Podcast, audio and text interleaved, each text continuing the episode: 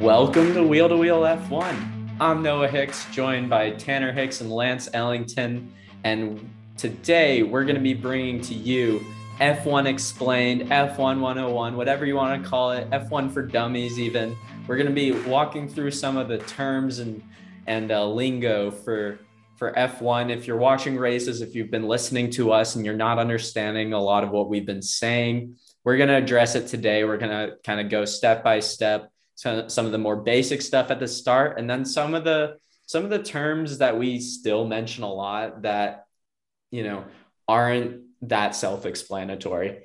And before we jump into that, guys, I'm so happy to be back. I felt a little left out missing the last episode. Tanner's been giving me a hard time about him being the the better host and editor, but I, I'm here to set the record straight.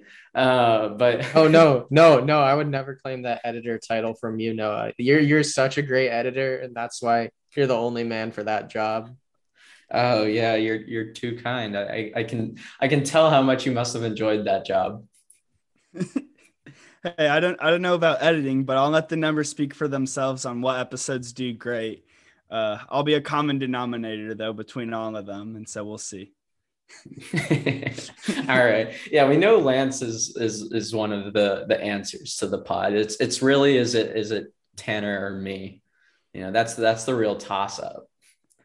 I'd love it for for it to be both of us. Let me get that out of the way. I'm sure it is. We always get good good bands when it's all three of us or more and having a good time. But yeah, I'm excited about this podcast. We've hinted at it a few other times and talked about this episode and excited to get into, you know, what does the weekend look like? What does Q1 mean? What does P1 mean? What's pole? What's box box? Covering all these different lingos and terminologies. Because I know when I started watching Formula One, I had no clue what some of this stuff meant for the first couple of races that I watched. I had some understanding from watching Netflix, but other than that, I think I was still missing quite a bit. So I'm excited to to get this opportunity and hopefully educate some of the community out there, bring in some new fans, provide a refresher for those who who are maybe a bit more seasoned. So should be a good time.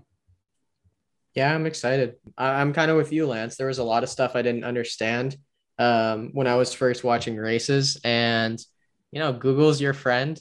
We'd like to be your friends too, in a, a perfectly non creepy uh, podcast podcast. Wait, what? Uh, I'm glad, type of way. I'm, I'm glad that you made it. I, I'm glad that you said non creepy because it still sounded completely creepy.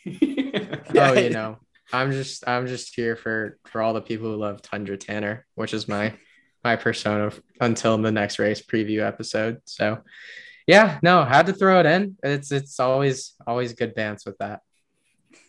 I will say that uh, Tundra Tanner did seem to catch on a bit last episode. I know we got messages from a few of our listeners saying they uh, they really enjoyed that nickname so far. So we'll see. It seems like Noah has a bit of a tall task in front of him for our next preview to give him to improve upon that.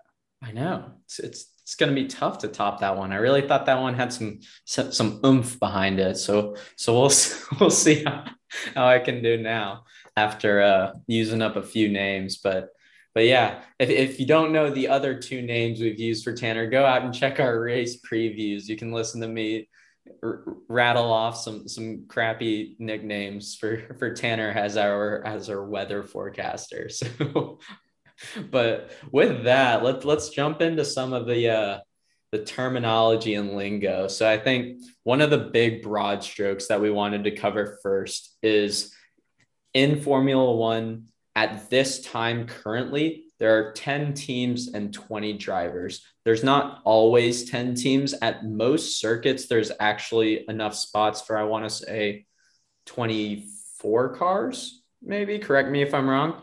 Uh, because there, right. because there have been 12 teams in the past, but on the current grid, we have 10 teams and 20 drivers. There will there are two drivers per team those drivers are chosen by the team, they're given contracts and paid accordingly.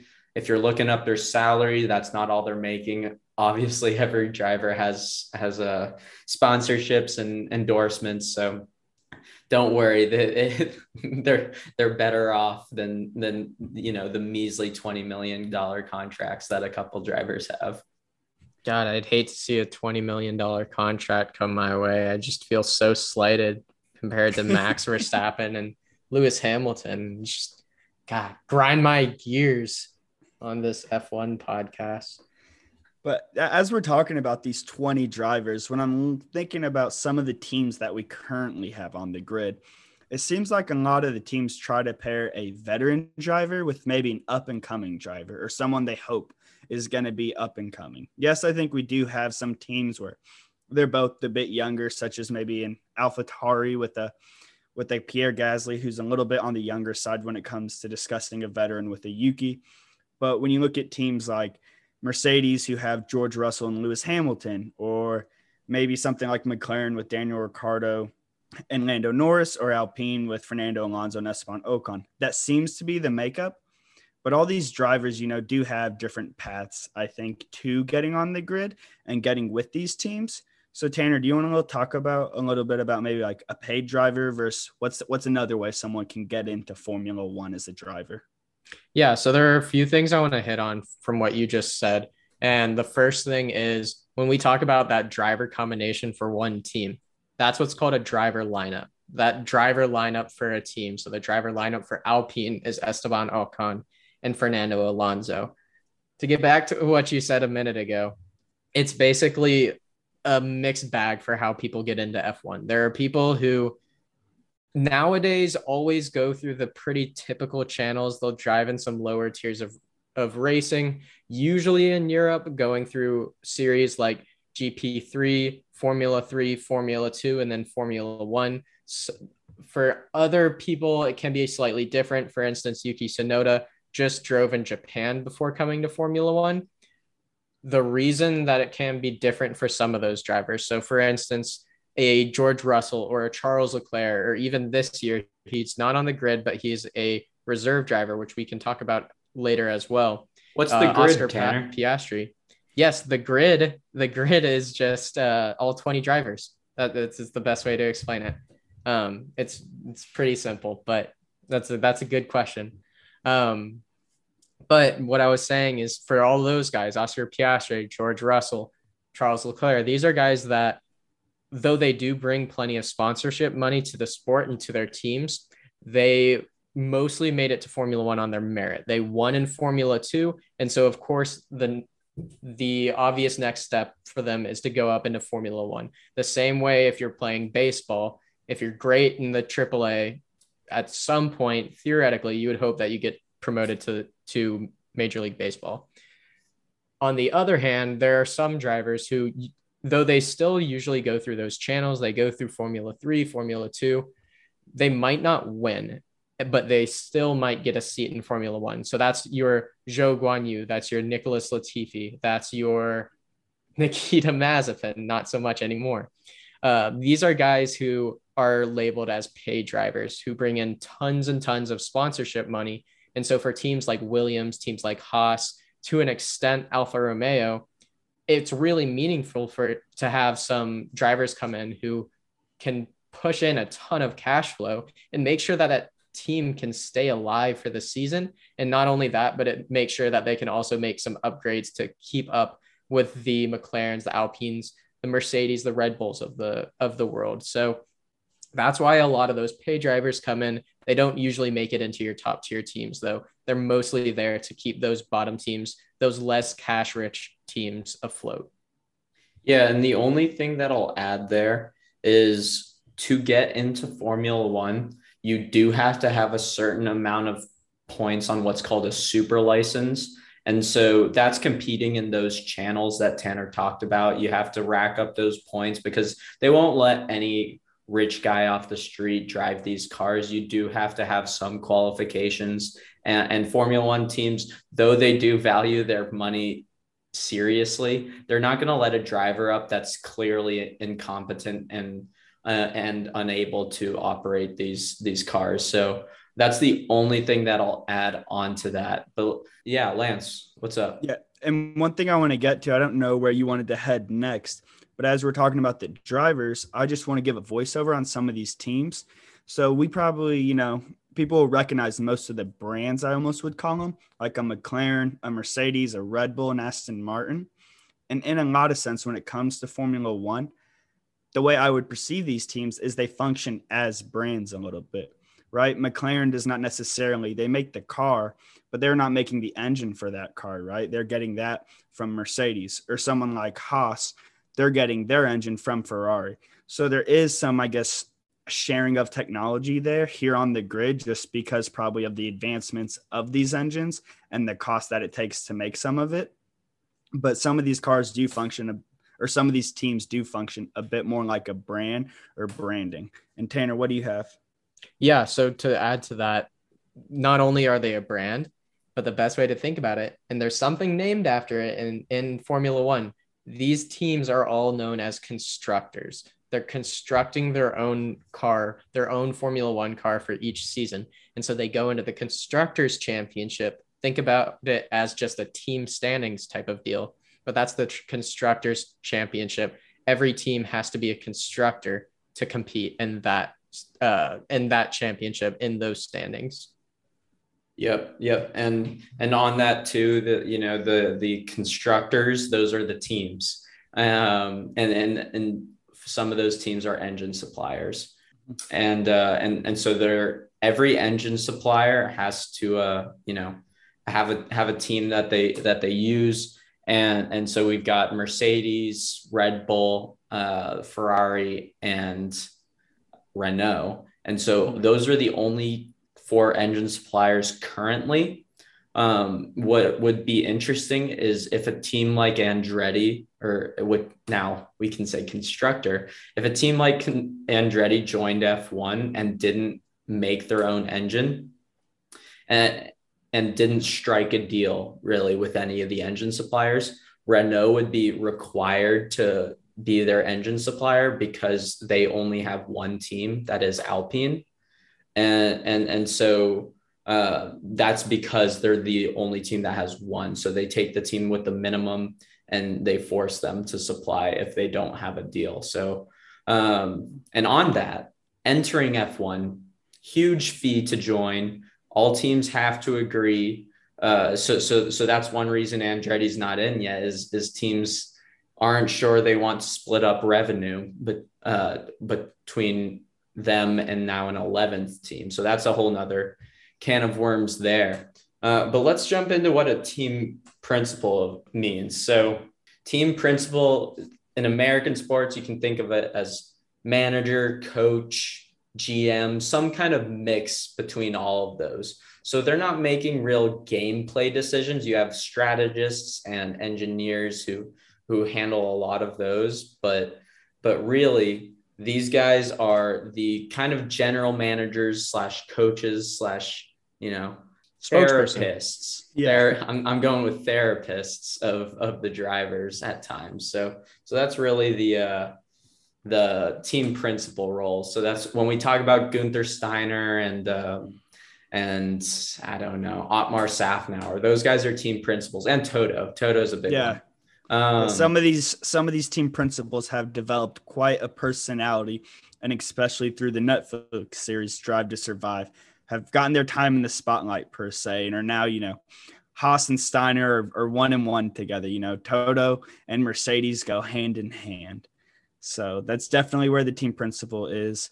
Um, is there anything else to add there that we're missing on that front? I guess maybe point out that these team principals usually do come from more of an engineering background and have been part of the motorsport world for decades, you know whether that's you know coming up through the engineering side spent time as a race strategist and things like that and kind of have paid their dues as in any sport working their way up.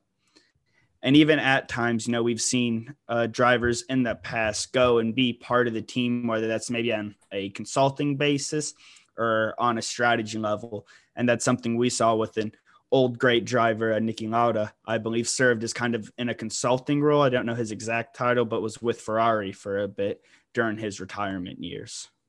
Yeah, exactly. And there are different kinds of team principals, right? So that exactly like you said, Lance, there are plenty of team principals that rise up through the ranks. They start as as more of an engineering background and they make their way up to be the spokesperson for their team, the mentor for their drivers, just the big boss over everybody else. there's also some different routes that can happen with it. So, for instance, Toto Wolff or Otmar Szafnauer, they each bring in significant amount of funding in the team. So it's almost like you're bringing in a version of a paid driver at in your team principal. So it can be a little bit different where Toto Wolff brings in millions and millions of dollars into Mercedes. Otmar Szafnauer also brings BWT into Alpine. Yeah, and and and but with Otmar, you know, a lot of that relationship with BWT or the money he brings in with BWT is really just because of the relationship that he's built with them. They they trust him and, and they wanted to follow him because um, maybe they also could tell that Aston Martin was a sinking ship. Um, but but but really, you know, it's all all about relationships in that business at times uh, with those team principals developing that with other teams um, they, maybe BWT knew that Otmar could convince the Alpine team to go with their pink, so uh, so that could be part of it too.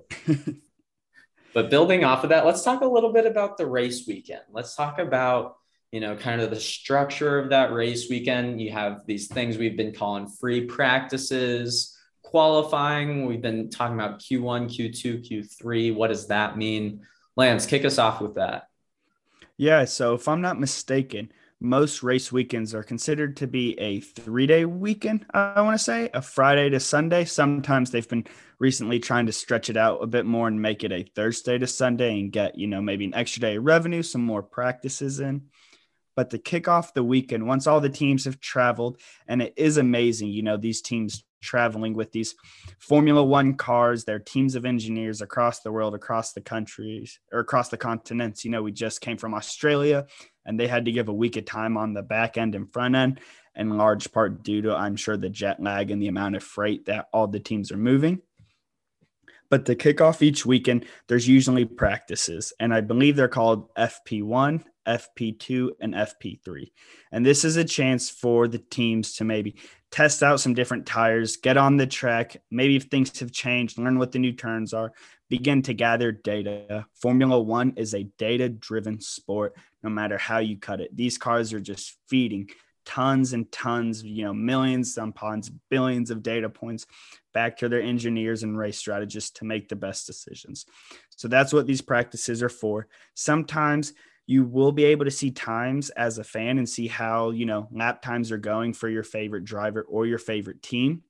Word of caution when it does come to that, I would say, because you never truly know who is maybe holding back a bit of not, you know, hitting their top during those times, as well as who's just testing out, you know, different strategies, different tires, whatever the case may be, to get that data to be prepared come quali on Saturday.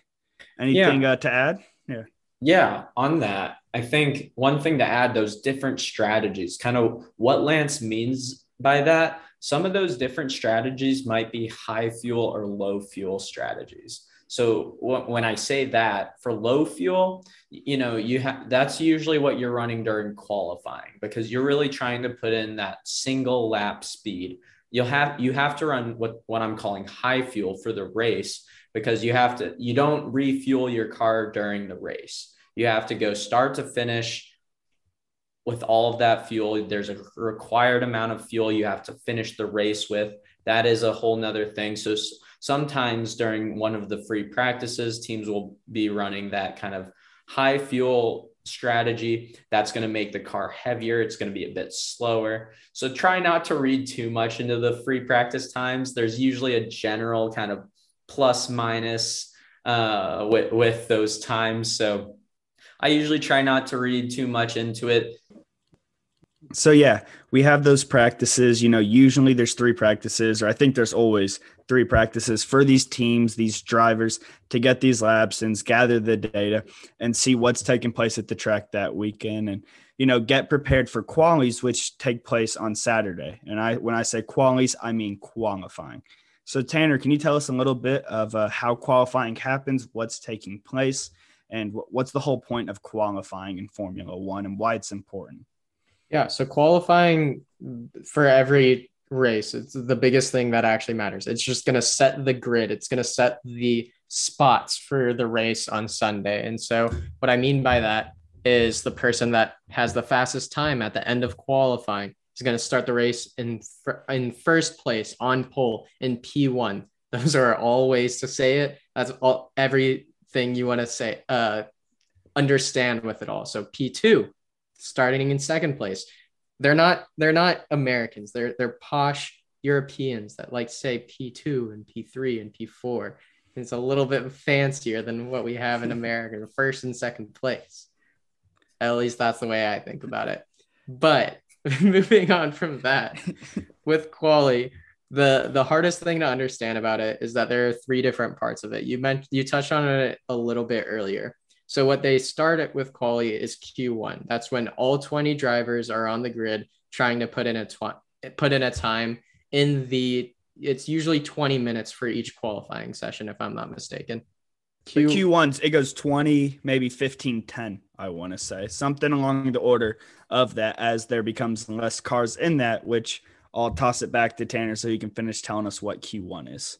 Yeah, exactly. So Q1 like I said it has all 20 drivers and the biggest purpose of Q1 is just to to kick out some drive some drivers to clear the circuit up a little bit for to make racing a little bit easier so they don't have to dodge as many cars when they're doing their fast times. And so what cars will do in Q1, they'll come out of their garage, they'll come out of their pits and go in and do what's called an outlap. And while they're doing that outlap, the biggest function of that is heating up their tires and making sure that they're ready to go all out. They're ready to put in a crazy fast time on this circuit.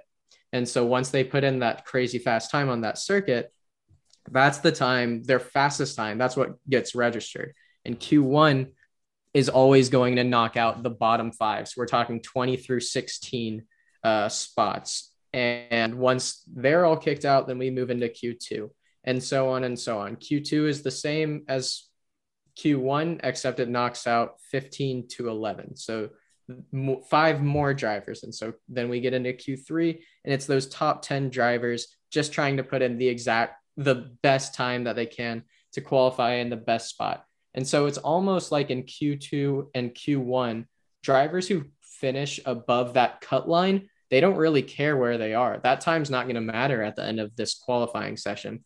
They just want to be above it. So if you if Lewis Hamilton, maybe Charles Leclerc is a better example. If Charles Leclerc finishes with the 12th fastest time in Q1, he still moves on to Q2. If Charles Leclerc finishes with the ninth fastest time in Q2, he's he moves on to Q3. But if he's behind eight other drivers in Q2, those drivers lose their times going into Q3. So they have to set new fastest times because it resets at the start of every qualifying session. And so that's the biggest thing to understand. It can be a little bit confusing since you're just kicking off driver, kicking out drivers. Occasionally, drivers won't be able to put in times because maybe they'll crash out in their only fast lap. Um, and that can add a bunch of other complications to the the qualifying format. Yeah, and the only thing I'll add there is on on outlaps. You, you mentioned outlaps, you mentioned heating up tires and, and getting them ready. So what Tanner means by that is to get these tires ready. These these are, you know, not your typical road tires that you're putting on uh, in my case a Volkswagen Jetta. Um, the, these these tires are, are different and they're really pushing them to the edge from the get-go. And so when if you're trying to go full speed out of the pit lane with these tires, odds are you might you know slip up a little. These these tires won't be ready. So so you're trying to warm them up. You're trying to wear them in so that you can push them a little harder. Now when i say slip up that's that's a whole that's a whole nother can of worms for f1 lingo. So you probably have heard us talk about tire lockup or maybe even flat spotting a tire. And if you haven't heard us talk about it, if you've watched races, you've definitely heard uh, Crofty and, and Martin Brundle talk about it. So tire lockup is when you're making a turn or you're braking and you're trying to turn the wheel or, or car and the tire literally, you know, stops moving. It's not, you know, turning like the rest of the tires are at the same time. So that tire locks up. Now, when you do that, that tire is technically not uh, getting the same friction with the track that the rest of the tires are getting. So what that might cause is a flat spot. And so that flat spot means you're having a part on your tire that has rubbed off differently on that tire. The tread and has been all pulled the, off. The, yeah. the tread's been pulled off. Thank you, Tanner. Um, and, and and so with that, that that means you know you're pushing these cars to the limit, these tires to the limit. That's a pretty huge uh, thing that's going to impact your drive. And so that might mean you need to come in for a pit stop for new tires because otherwise it's really going to hurt your lap time. Yeah, no, I think that was a good explanation of um, of a flat spot and kind of where some of the tire management, as we say, which just refers to how these teams and these drivers try to manage tires throughout quality and throughout the weekend. And I think we covered most of qualifying and what takes place there. So just to give kind of a quick a quick recap because I know it was a lot of information, especially if this is your first time learning about some of this info. So we start off with Q1 with 20 drivers. From there, we go into Q2 with the top 15 drivers who had the fastest time previously, and all times reset. And then we go through a second session there in Q2 and move into Q3, and we get down to finally our 10 drivers. And again, what is taking place at each step is five drivers knocked out, another five, finally your final 10. And this is setting the spots, you know, as we say on the grid where the starting spots will be for each driver come race on Sunday. And what all these drivers are jockeying for, shall we say, is they are going for pole, which, as Tanner pointed out earlier, we call P1 or we call first. That is kind of the goal for the drivers of, you know, your Max Verstappen, your Lewis Hamilton, your Charles Leclerc. Yes, all these drivers are going for it, but there is an advantage of starting first. As our lovely Will Buxton would say, when you're in first, you win. So, but that's mainly the place there. And what's really important to note as we now head into maybe talking a bit more about the race is when we talk about these teams getting points, which is how they are measured and compared against each other, just like any other sport throughout the season, you only get points if you place in the top 10 at the end of a race day, which is why it's so important in starting to, in first, you know, in pole, because that gives you the best chance to win the most points for your team during the race. I know that sounds really simple. I'm just trying to make this as clear as possible for those who do need it. Explaining qualifying several times never hurts. It is it's not intuitive. You would wish that it was intuitive, but it's really not. I mean, it's it's it's it's a bit complex. I think they changed it into the current format sometime in the mid 2000s, maybe 2006, kind of pulling that out of nowhere, but I think it was 2006 or some maybe I'm within a couple years there. I don't know. But but yeah, so they've been using that format since then. And um yeah, thank thanks for re-explaining because really that's one of the hardest things and most important things to understand about F1, uh, especially for new fans.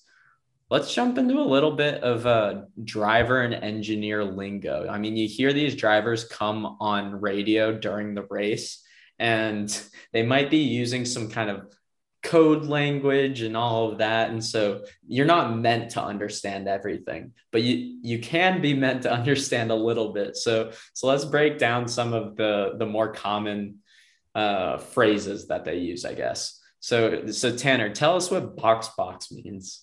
We love that one. box yeah box box just means come into the pits. So when an engineer yells at max verstappen to box box that means they're ready for him to come in because they've analyzed the strategy day and night, 24 hours, and they know that this lap, based on when other cars have pitted, based on the tire temperature, based on the tire wear, that lap is the perfect time for them to pit.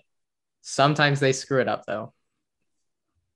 And so going into these pit lanes, right, into this pit stop, a box box, these are key points during the races, right? We've talked a lot about the drivers and the team. Well, a big part of the team are these engineers, are these pit crews. And these are the best pit crews in the world, bar none. They're doing these pit stops, which means changing these four tires, sometimes having to do even a little bit more to the car, all within a matter of three seconds, roughly, we'll say. You know, sometimes getting as low as two and a half seconds. And these can be changes to the race, game changers and where the car may come out. right? We're talking these cars are as fa- excuse me are as fast as can be, and so a loss of five seconds is dramatic and can drastically drastically change where the car will come out back into the race. Tanner. Yeah, yeah. I mean, for sure. Like you think Guido from Cars is fast? Just watch an F1 pit crew changing tires at a pit stop. It's it's pretty insane, insane, especially when we're No, talking about like No Guido slandered on this pod. Come on, we stand Guido. a, real, a real Ferrari. real. Don't be wagging your hand like that. Oh man but yeah it's it's amazing watching these pit stops you know as much as we talk about the cars and these drivers are impressive you know i am very impressed when it comes you know to that part taking place Yeah, for sure. And it's a huge part of the strategy. I mean, that's that's the stuff that changes more if if you don't if you don't have a good car or maybe or if this driver's having a great lap. These are the variables that can come into the race that just change everything. There are even regulations around the pit stop. I mean, entering the pit lane, you can only be going, I think it's 80 kilometers per hour. Mhm. I think I think that's what it is. If you're going over that, you're going to get a penalty during the race. If you're even going over that during free practice, you're going to get a, a fine. Will it be a big fine? No. I think Sebastian Vettel's fine for last weekend for speeding in the pit lane was 600 euros or something like that. So uh, it's That it's was- pretty low. So so Sebastian Vettel had a had a fine for riding a scooter though. I think it That two was a- Okay, got it. Two fines. The scooter fine was was a lot more than that though. That was a five thousand pound fine. That was that that touched the bank account a little bit. Can't be riding scooters around willy nilly, Sebastian. Come on, you've been That here before. Un- unbelievable to ride on the track but another part with these pit stops which is so interesting is these teams play mind games with each other sometimes, right? So they're all one after each other, right? You have the maybe two Ferrari, you know, garages, and then the two Red Bulls, two, and so forth, and kind of works down. And these teams will come out to maybe try to get another team that they're trying to pass or undercut, shall we say, which we'll explain in a second, get them to come out as well. And then they won't call their guy in, you know, for a pit stop for a box box but the other team will. And all of a sudden, it's completely changed the dynamics or what the other team was thinking. And I just find that fascinating that even on, you know, on such a level of that, these engineers, it almost seems petty, but it truly is, as we've talked before, like a game of chess. But that brings me to my next point. Noah, would you like to explain an undercut since it is still looped in to this uh, this pit stop that we're talking about? I will. I would love to. Thank you, Lance. Um, so an undercut. When when, when we say undercut or overcut, what teams might you know learn from their race strategists. Yeah, even constructors have people who are their only draw job is figuring out the optimal race strategy, and so they might you know be looking at strategy and say, okay, the most the best way to beat X team is with an undercut. And with that, that means you're pitting before someone. That I mean, that's as simple as it is. Is you're pitting before them to try and you know warm up your tires, kind of get up to speed on those fresh tires because fresher tires do go faster. That's why teams have to make a pit stop. Um, if, if, if you use that to your advantage, you might be able to make up more time or build a bigger lead than the team that you're really competing with. So that's what an undercut is. Sometimes teams do overcuts where they try to, you know, stretch out tires. And, and on that, they might even put their drivers on different strategies. They might have one driver who they're might be trying to undercut. They might, you know, just be trying to stretch out their tires to the you know suggested kind of limit but they might have the other driver trying to last. And so you might see that when with teams where if a driver the driver in first is starting to fade a little bit so he's gonna he's gonna pit. Maybe it's an undercut maybe it's not. And you might have their teammate try and go longer. So so that way they can block the competitor for the first place uh, from you know building too much of a lead. So so you might see that strategy as well. Tanner, got anything to add? Yeah, so it can be a little bit complicated with the undercut and the overcut. One thing to point out with every race is you, you might notice that if you see the fastest lap times, they're not as fast as the times that you see in qualifying in some of their free practices. And a lot of that, like Noah said earlier, can be because they're carrying heavier fuel loads in the actual race than they would in qualifying or free practice. That said, a even bigger part of that is they're conserving their tires for a lot of these laps. A lot of these laps, these drivers aren't going out to set the fastest possible time that they can because they're trying to conserve their tire, tires for a long time. And so a lot of times when you see a team at the top try and undercut somebody else, like say Charles Leclerc is leading the race, Max Verstappen's right behind, Ferrari pits, Charles Leclerc, Max Verstappen stay, stays out. What will happen then is then Max's race engineer will radio in and say, Max, mode push. And that means go all out, do the fastest time that you possibly can because now's your chance to gain some time. Now you're not sitting in any of the dirty air that might be coming off of the back back of that Ferrari. Now you have a clean track to just go as fast as you possibly can, push it as fast as you can, and then stretch your tires until there's no tread left. And then you can switch out tires. And so that's one of the things that can be complicated when going in for an undercut the only other thing I want to mention with this strategy is when a team goes into the pits, one of the biggest factors, and you might see this in some of the broadcasts, if it'll show the amount of total time that it'll, t- it'll take for the pit. So a common example is around 20 seconds, right? And so what those strategists figure out is if, let's say, Lewis Hamilton wants to go into the pits, if he comes out of this pits 20 seconds from behind from where he was before is he coming out behind a huge row a huge train of drivers that he doesn't want to have to pass and going through the next uh, next stint of the race for drivers who haven't pitted yet or is he coming out in clean air he gets to drive normally he doesn't have to worry about a ton of traffic and so that's another thing that these strategists are thinking about on when they're trying to pit these cars but wait, Tanner, what's clean air? What's dirty air? I thought you could only go faster when you were right behind cars. Yes, Noah. Okay. So, this dirty air, clean air thing, this is something that we cared a lot more about in that turbo hybrid era that we just got out of, which it was the style of cars that they just had coming into these new regulations. One of the hardest things about that era of cars is it made it very difficult for cars to travel or to follow a car maybe half a second, maybe three quarters of a second in front of them because the car would generate a bunch of dirty air that would follow a car. And so it basically slowed down the car behind them. And so if Lewis is following Max, he's getting a ton of dirty air flowing off of Max's car. And clean air is just what I'm referring to as kind of a clean race. You're not straight behind anybody.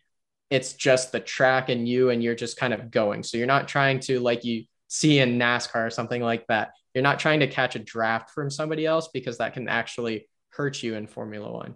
Um, that can change in DRS zones, which I'll let somebody else explain. But that's usually how I think about clean air and dirty air. Yeah, before we jump into DRS, I do want to add and I'm kind of confused by this whole phenomenon too. Um, so maybe I put Tanner in a tough spot, but there are instances where you can be faster when you're behind cars, uh, especially in qualifying. You might see a teammate kind of going in front of their other teammate. And, and for that, you know, they really are punching a hole in the air, um, is the term that they like to use. And, and so for that, that that air means less resistance on the car. That means you can go faster. But that's not always the case when you're following a car. Sometimes, you know, if these cars are weaving or not weaving because that's a penalty. Um, but if these cars are, you know, less predictable, let's say, um, then you might be catching that dirty air and that is harder on the car to follow. It will you know impact your tires more i don't really understand it you know i'm, I'm kind of talking from a, an uneducated uh, unscientific standpoint and the difference between dirty air and um, and um, you know clo- yeah. close following, but but I, I thought that would be useful to add. No, fair enough. And for those who paid attention and listened through that, good for you. And if for some reason you zoned out during the conversation about different types of air, I don't blame you. But also be sure you're listening now because I know we've been talking a lot about strategy and pit stops. Maybe not the most exciting stuff, but things you are going to see on race day, things you are going to hear the announcers talk about. One thing I want to jump to, and there's still plenty we have to cover in this episode. I want to talk about passing. This is what fans love to see and love see taking place on the race, you know, on the track. It's exciting, it's fun. You're seeing these tires go wheel to wheel, as we like to say, you know, where they get up side by side by each other. What our podcast is named after. He said the thing. I said the thing, wheel to wheel. in the movie. and getting into that, when we talk about passing, there are many instances where this can happen. But what I want to focus on now is when passing takes place during a DRS zone. And so you may be asking, what is a DRS? Well, it is an acronym and it stands for Drag Reduction System. And what is taking place to the car that is behind the one leading is their rear wing. So the wing on the back of their car is almost acts like a flap. It is normally flat and flush and it will fold up, allowed for improved aerodynamics, you know, improved wind movement, whatever the case may be, air movement, and allow them to gain speed faster, and which they would not be able to without it, making it easier for them to pass the driver in front of them. Whoa, you're probably wondering now, why do they not just use this all the time? It makes zero sense to even have that flap down. Why not just have it up and drive fast? Well, it's because this is still a sport and, and there still are rules for the sport. So on a track, there are normally maybe I'd say two DRS, these drag reduction zones, you know, per track, maybe two or three even. We saw three this past time in Australia. They even had four, but they had to cut back because it was a little unsafe, they decided. So, anyway, in order for a car to enable DRS, as you will hear it, and as it goes by, they have to be within one second of the car in front of them when they approach a DRS detection zone. So, what this means is there are specific points on the track, usually straights, in which the drivers will be allowed to enable DRS when they are within a second of the car in front of them.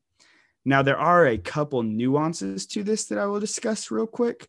It's usually not allowed for the first couple laps of the start of a race just to give everyone time to get up to speed, get into their spots. If they are faster than the car behind them, give time for that to break up. Same thing takes place coming out of a safety car, which we will also discuss. But whenever they're coming out of a break, they have some time before DRS is allowed to take place on the track. Now, it's important I want to touch on these detection zones this year because this is changing the strategy of racing and the chess match we see play out in live time on the track between the drivers.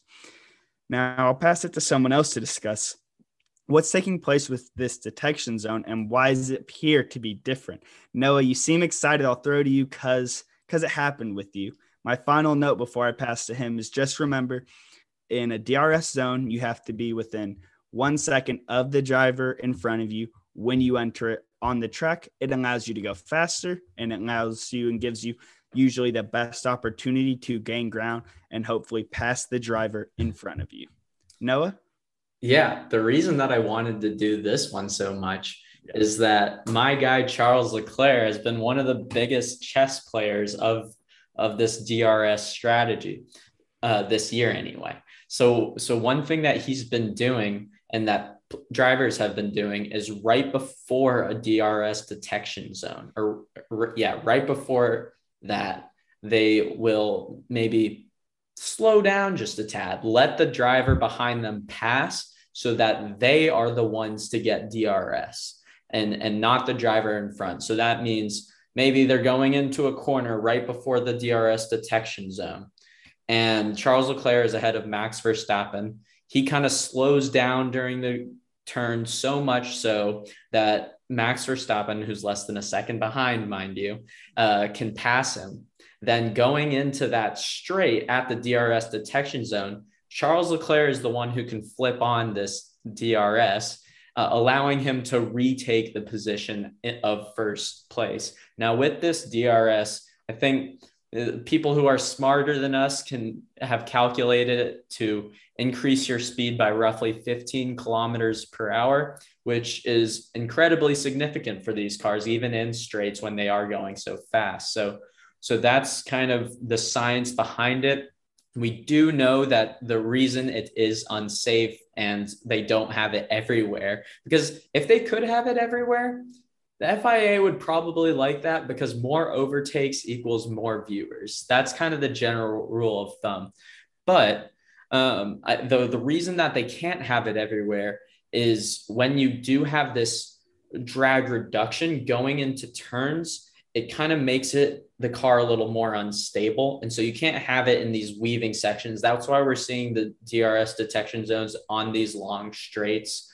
Um, and, and even short straights that they'll usually kind of exclude from those zones.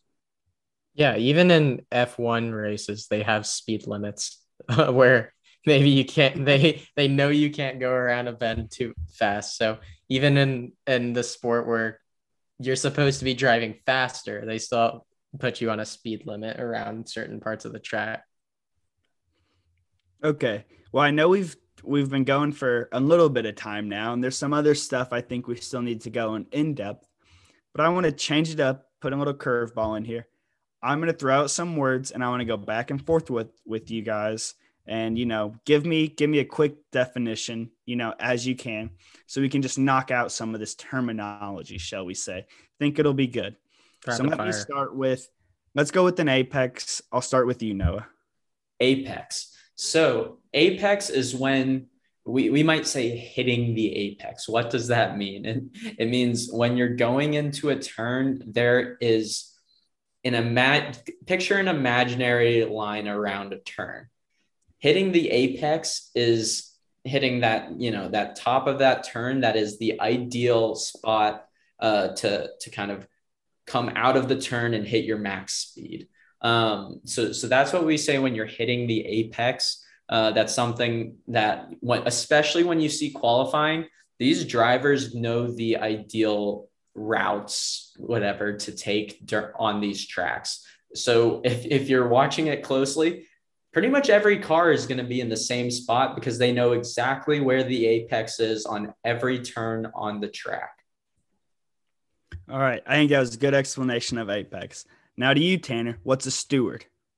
Steward is basically a referee of the F1 world. So these people are going to analyze and make sure that everybody is in within within the regulations and within the rules of racing uh, of car design of everything. So if anybody's breaking any rules that they've set in the laws of racing, the stewards are looking into it and they are penalizing, fining, uh, what have you, uh, as meets the severity of the of the action.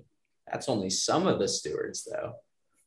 There are there are also like fire stewards and safety stewards. So they really use the word steward for pretty much everything. It might even be volunteers at the track who are uh, cleaning up debris.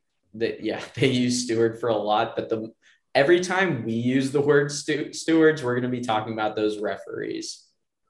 Yeah, exactly. And I'll go ahead and throw myself one, an easy one, just to keep it moving. An overtake, that's exactly what it sounds like, is just a car passing another car on the track called an overtake. You know, sometimes they say they're going for the overtake, or in this many laps, you know, there'll be an opportunity for them to make the overtake. Now back to you, Noah what's a paddock? What's what what is the paddock? What does even that word mean? Yeah, so the paddock is kind of the you know it, it's it's kind of a I, I don't know that it has an exact definition uh, but the paddock is really the garages all over the circuit you know there's there's not people won't refer it as multiple paddocks um, but but really it is the paddock that's where you're seeing you know the garages, the teams, the engineers. Um, and, and so almost thinking think of it as an extension of the grid. That's that's kind of what I use to help myself with it. No, that's good, right? That's that's where they're hanging out. That's where we see some banter going on when they're showing us how the engineers are reacting to a crash or reacting what's taking place.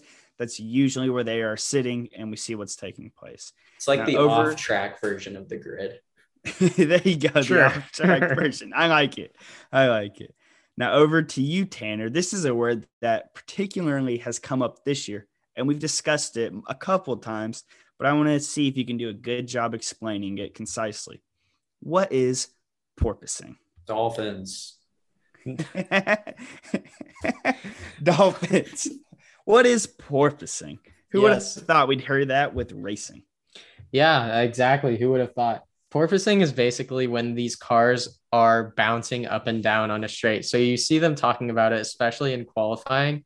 You see Lewis Hamilton and Carlos Sainz and Pierre Gasly are some of the the biggest uh, people that you see it on. Their heads just go up and down and up and up and up and down. And that's just because it's so bumpy with the airflow that their car generates. And I'm not going to try to explain the science because I don't even truly understand it. And neither do these teams because they can't get rid of it and keep going fast. They and so, have to come up for air, right? Yeah, exactly. They just got to come up for air. But no, these these guys' heads are going up and down like jackhammers just because the the car is making it seem like the track is so bumpy, even if it's, you know, perfectly flat. Like there are some teams who know how to get past porpoising. So you don't see their heads going crazy along the straights. Red Bull has done uh, pretty well at that so far, but it's definitely something that's come into play with the new regulations this year. Yeah, that was a good explanation. And I'm going to jump right off of that. And what we see these drivers' heads bouncing above is called the halo, I believe. It is kind of this circle around the driver's head, usually a little above its height, with the bar going straight down the middle of their vision. And what this does for the car, it serves as safety for them, right? This is in case of any accident to protect that neck, protect that head, whatever case if they're flipping, hitting into a wall, and in some cases, as we saw last year between Lewis and Max, have a whole nother Formula One car sitting on top of your head. It is not fun for the drivers, I'm sure. It's been an adjustment. It looks very hard, the view that they deal with, and it's impressive, but it's for their safety and is, you know, it's been helping as far as I can see and as far as the drivers can see. And the racing has still been fantastic. A mm-hmm. question I have for you, Noah, is I'd like to know What's the what's the difference between a, a fast a fast turn and a slow turn? What is what does that mean when people are throwing out those terms? Yeah, so it's just like it sounds. Um, when you have these turns on a track, we might describe them as fast or slow. That really is just the pace that you're going through those turns. And so at a, lot of city circuits, we might see turns that come, you know, sooner. Maybe they're sharper turns because these city circuits are on streets a lot of the time. And, and so those turns are typically slow turns, fast turns. You don't have to step on the brakes quite as much. You can kind of go mode push through them, like we just mentioned earlier. No, that was good. And back to you, Tanner. We're going to keep going because, like we said, there's a lot of different terms here. When we're watching the race and we're seeing maybe some blue lights or some blue flags popping up in front of a driver, what's what is taking place there on the grid? What is what does that mean? What's taking place? What's happening? What are they signaling to the driver? Yeah so a blue flag blue lights it basically means that a car in front is coming to lap you. And so formula 1 is a little bit different from NASCAR and IndyCar where the teams in the back so the Williams the Nicholas Latifi if Charles Leclerc is about to lap Nicholas Latifi, he has to get out of the way and just let Charles pass. There can't be any racing going on. He just has to get out of the way, let him go, um, and move on from there. So it can get a little foggy if uh, if somebody like Charles is going to pass a ton of different people on the race at the same time who are already racing each other. So it can get a little bit weird like that. Um, but typically it's um, it just means that they have to get it out of the way for somebody who's coming to lap them. Yep. And if you ignore, just to add, if you ignore four blue flags in a row, then you're going to get a penalty. Um, so so there really is some kind of added incentive to get out of the way. And just to uh, cover a couple others, I think we're good with the rapid fire, unless there's some other ones you guys want to cover. Because I know there's a few other questions we want to maybe answer. And I don't think we've even talked about the points yet and how that works on race day. So I think that could be helpful to maybe talk over. But first, I want to talk about the front wing. So we talked about the rear wing and the purpose of that as far as, you know, helping out with DRS and the front wing, you know, it just helps with the aerodynamics, the shape of the car, you know, getting speed and all that. I'm not an engineer. We plan on bringing on engineers in the future to help discuss some of the ins and outs of it. I just want to point out that these cars may get their front wing damaged or other parts during a race. And during a pit stop, they're able to replace certain parts of the car, including an entire front wing if need be, if the damage comes up. And you can see, you know, just a little bit of a different angle on a front wing or a little bit of damage can go a long way in affecting the driver's speed and what they're able to, you know, accomplish on a turn and things like that. Anything to add there? No, I think you kind of hit it on the head, right? Like there's not much to a front wing that that you didn't explain. It's one of the only parts on the car that you can replace on a pit stop and not just severely, severely lose time. It still takes a lot of time and it's definitely going to set you back for the rest of the race, uh, just based on how long that pit stop is going to take. But it is one of the only things you can change on your car coming into a pit stop other than a tire. And so we would be bad hosts and bad Formula One, you know, people, podcasters, whatever you want to call us, if we did not discuss how points take place. So as we mentioned, you know, we have qualifying and the important, you know, you get into Q3 where you have the final 10. And at the end of the race come Sunday, only the top 10 people get points. And I'll go through and rattle it off just once, just so we can have it out there. When you get first, you get 25 points. When you get second, 18, third, 15, then 12, 10, 8, 6, 4, 2, and 1, going all the way back to 10th. Now, these points are important for the Drivers' Championship, where it's just the total for each driver throughout the year. And finally, you have the Constructors' Championship, when it is the combined total for the two drivers of each constructor or of each team for the year. And yes, there are plenty of instances, even going back to last year, where the drivers' champion was Max Verstappen, who races for Red Bull, but the constructors' champion was Mercedes, who had the drivers of Valtteri Bottas and Lewis Hamilton. So that's kind of why they are two separate championships, and there are, you know, kind of two different stakes on the line. Now, there is another way to gain points by getting the fastest lap. And so, whichever driver gets the fastest lap, as long as they are in the top 10, they will gain an additional point. Now, that may not sound like much, but most of these drivers who are getting the fastest lap at these races, they're usually competing for the drivers' championship towards the top of the grid, the top of the rankings. And so if you're able to get, let's say, you know, five to 10 fastest laps a year, those points can really make a big difference in your standings and where it comes out to. Tanner? Yeah, one thing I want to add with that, and this is something that we'll probably see a little bit more of as the season goes on. Uh, one thing I said earlier with when teams decide to pit, like I said, it's the total pit time. So they want to know where who they're coming out in front of and whatnot. And so one thing that usually happens over the course of the season, especially when there are superior cars to the rest of the grid, right? So Ferrari and Red Bull, as we know, are superior cars to every other car on the grid right now.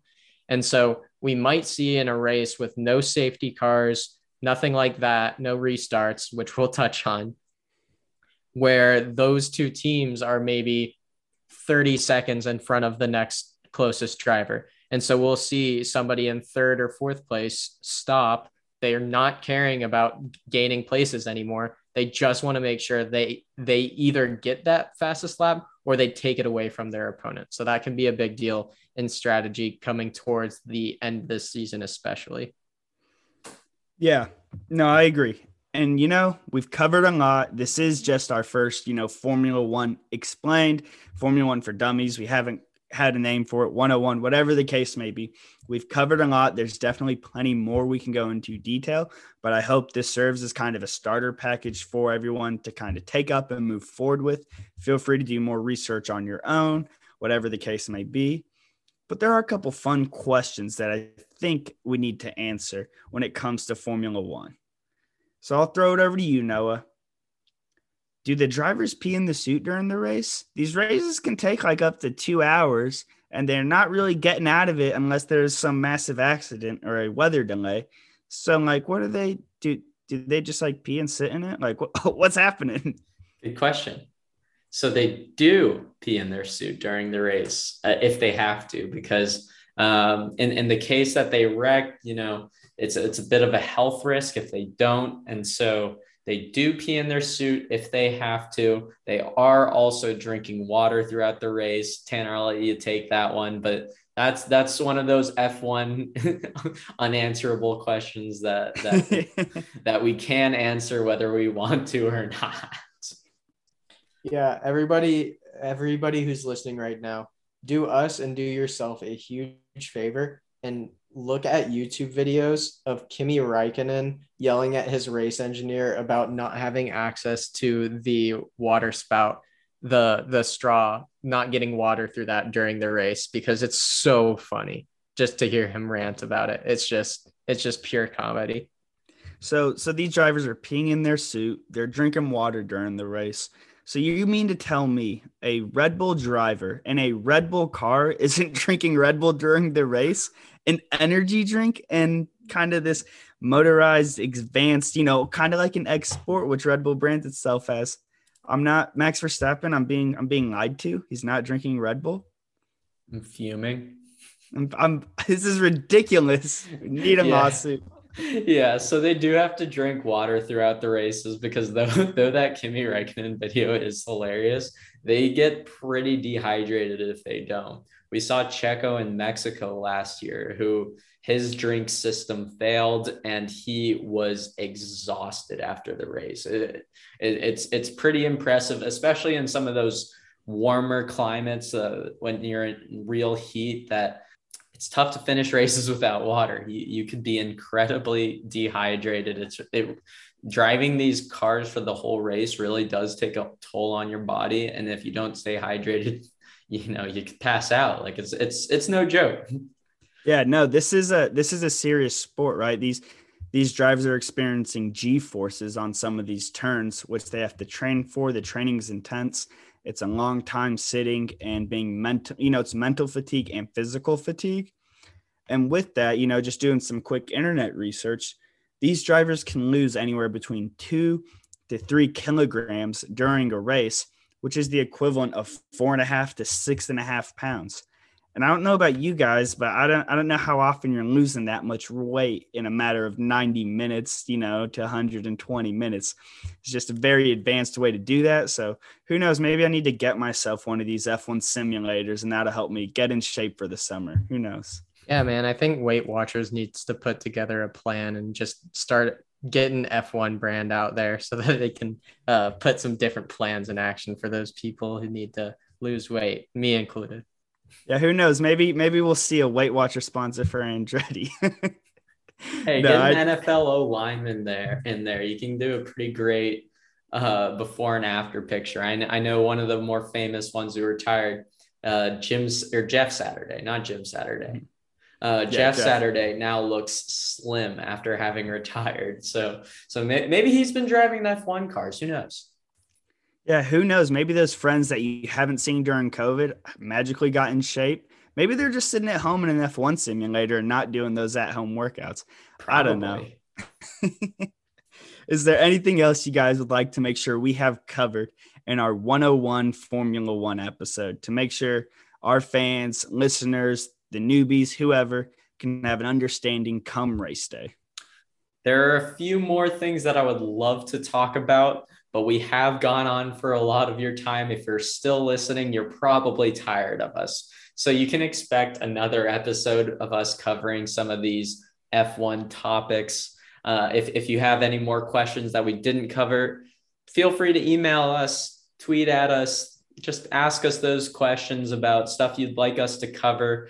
Um, and uh, yeah, we'd be happy to. So so let us know. But but no, I think I'm gonna cut myself off before I talk for another hour. Okay, well, before we go too much off the track, shall we say, and get too out of hand, I'm going to go ahead and try to ring us in and wrap up this episode. We've really enjoyed talking through Formula One and trying to explain it. It's been an enjoyable time. I hope you learned something. It is a bye week. I hope anyone who is celebrating the holidays this weekend enjoy that.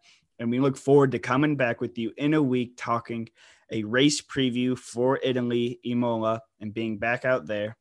But during this bye week, if you have free time, we have tons of other episodes to check out if you're just now listening to us. If you've already listened to everything we've done, great job. You're our number one fan. But as always, thanks for listening. If you've enjoyed this episode and you'd like to help support the podcast, please share it with others. This is a great episode to bring in a friend who maybe knows nothing about Formula One. And you just say, hey, give this a listen for 60 minutes. You'll know as much as I do, and we can watch the next race together give it to your parents so they can understand. But post about it on social media and please leave a rating. Tanner and Noah, though they may fight, both of their favorite numbers is five, and they'd really appreciate if you would give us that five star review. It would mean a whole lot to them. Didn't know where you were going there. Get some new F1 friends. Oh, exactly. Oh, friends. friends. Exactly. But anyway, to catch all the latest from us, follow us on Twitter at F1 Wheel to Wheel. Thanks again. And that's the checkered flag for today. We'll see you next time on the Wheel to Wheel F1 podcast.